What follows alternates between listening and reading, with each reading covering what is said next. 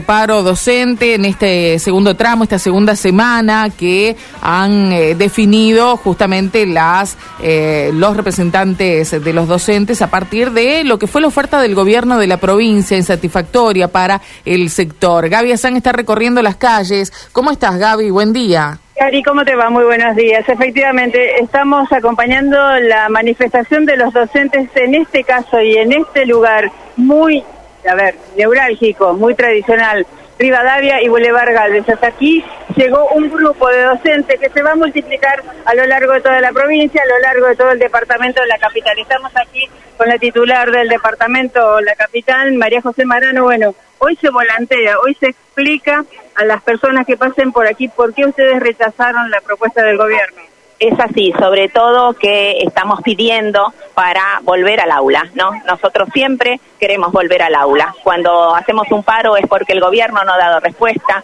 o la respuesta que los trabajadores merecemos, porque creemos que hay presupuesto para educación y que ese dinero tiene que estar en los bolsillos de las maestras, de los profes, que también tenemos hijos en la escuela, que también bancamos la olla, que también somos muchas veces mujeres, sostenes de familia, que mañana vamos a marchar ya que estamos lo, lo, mencionamos a las 5 de la tarde, 9 de julio y Tucumán concentramos. Entonces eso estamos exigiendo. Pero muchas veces la comunidad cree que solo el dinero del salario y acá en estos volantes nosotros puntuamos todo lo que la escuela pública requiere, desde lo pedagógico hasta lo edilicio, desde los recursos materiales hasta los humanos, para que realmente los chicos tengan una escuela de calidad y por supuesto los trabajadores y las trabajadoras un salario digno gobernador Omar Perotti en la mañana de ayer dijo que sí, que efectivamente una vez que finalicen estas medidas de fuerza van a ser convocados. Se está muy lejos desde lo que se ofreció a lo que aspira a ganar un docente. ¿Qué se habla en una asamblea? ¿Qué es lo que dicen? ¿A cuánto? Yo sé que es difícil hablar de porcentaje, pero bueno, hablemos de cercanía o de distancia. Nosotros teníamos un dirigente que era José María Tesa que decía nunca alcanza, nunca va a alcanzar, aunque pidamos el 100, ¿no es cierto? Pero la realidad es que no estamos pidiendo cuestiones descabelladas que la provincia no puede solventar, estamos pidiendo una mejora, no está tan lejos como vos decís, pero la, evaluación fue realmente de que no alcanzaba. Y bueno, si mejoran los tramos, si mejoran el, el monto inicial, si mejoran también alguna cláusula que nos permita a nosotros mejorar el salario de acuerdo a la inflación, sin tener que estar cada vez que la, la inflación nos supera pidiendo paritarias como estuvimos en julio pasado y que recién en septiembre nos escucha el gobierno. Todo esto genera falta de días de clase. ¿Eh? la ministra dice queremos los 190 días, nosotros también lo queremos, pero los queremos en condiciones, no con el calor del 23 de diciembre pasado, no con este no inicio. Queremos, por supuesto, cada año iniciar, pero nosotros solicitamos la discusión en febrero y no se dio hasta estos últimos días. Entonces ahora lo que volvemos a decir como cada vez que nos han escuchado, es paritaria ya, hoy y mañana paro, y ya mismo deberían convocarnos a paritaria para el día 9. Usted habló de, cláusulas. En su momento se aplicó la cláusula gatillo.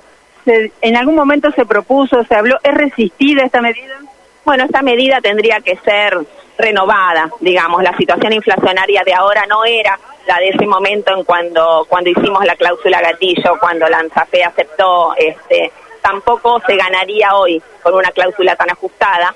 Tiene que ser una cláusula generosa porque sabemos que el porcentaje inflacionario no es el mismo que lo que realmente pagamos cuando vamos al supermercado, lo que nos aumenta la luz, lo que nos aumenta el gas, están llegando las boletas. El gobernador podría tomar ese porcentaje de aumento de los servicios para pensar en una mejora de aumento al porcentaje salarial de los docentes. Decíamos que va a haber ocho puntos. ¿En dónde se van a manifestar hoy? nos estamos manifestando, perdón, manifestando aquí donde estamos nosotros, en Boulevard Galvez y Rivadavia. También hay dos puntos de encuentro en el norte, que son Aristóbulo del Valle y Avenida Galicia, eh, la intersección de Aristóbulo del Valle y Avenida Galicia, y luego Blas Parera y Avenida Gorriti. Las cinco esquinas en Santo Tomé, que es una esquina muy transitada. Hoy es feriado en Santo Tomé, pero apostamos a hacerlo igual. Eh. Seguramente habrá familias transitando por ahí paso a nivel de la pasarela de Laguna Paiva. Eh, también es un lugar muy sentido. Cada territorio eligió su punto de encuentro. La plaza de recreo, que es el lugar donde las familias van seguramente. Eh, la escuela 40 de Montevera y por supuesto en Rincón el arco del ingreso a el arco de la ruta 1 sería. Muy amable, gracias.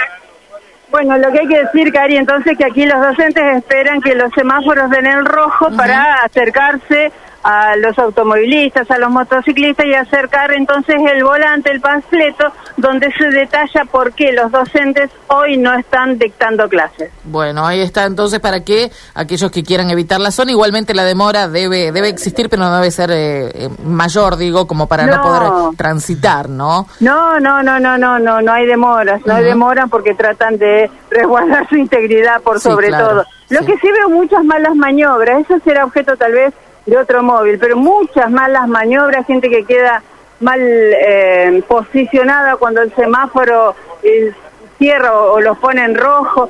Eh, no estamos manejando bien en Santa Fe. Vamos. y este colectivo. Sí, te, te este tapó de humo. que me, me tapó tal cual. Pero bueno, como les decía, eso lo podríamos hablar en otro momento porque sí. nadie respeta.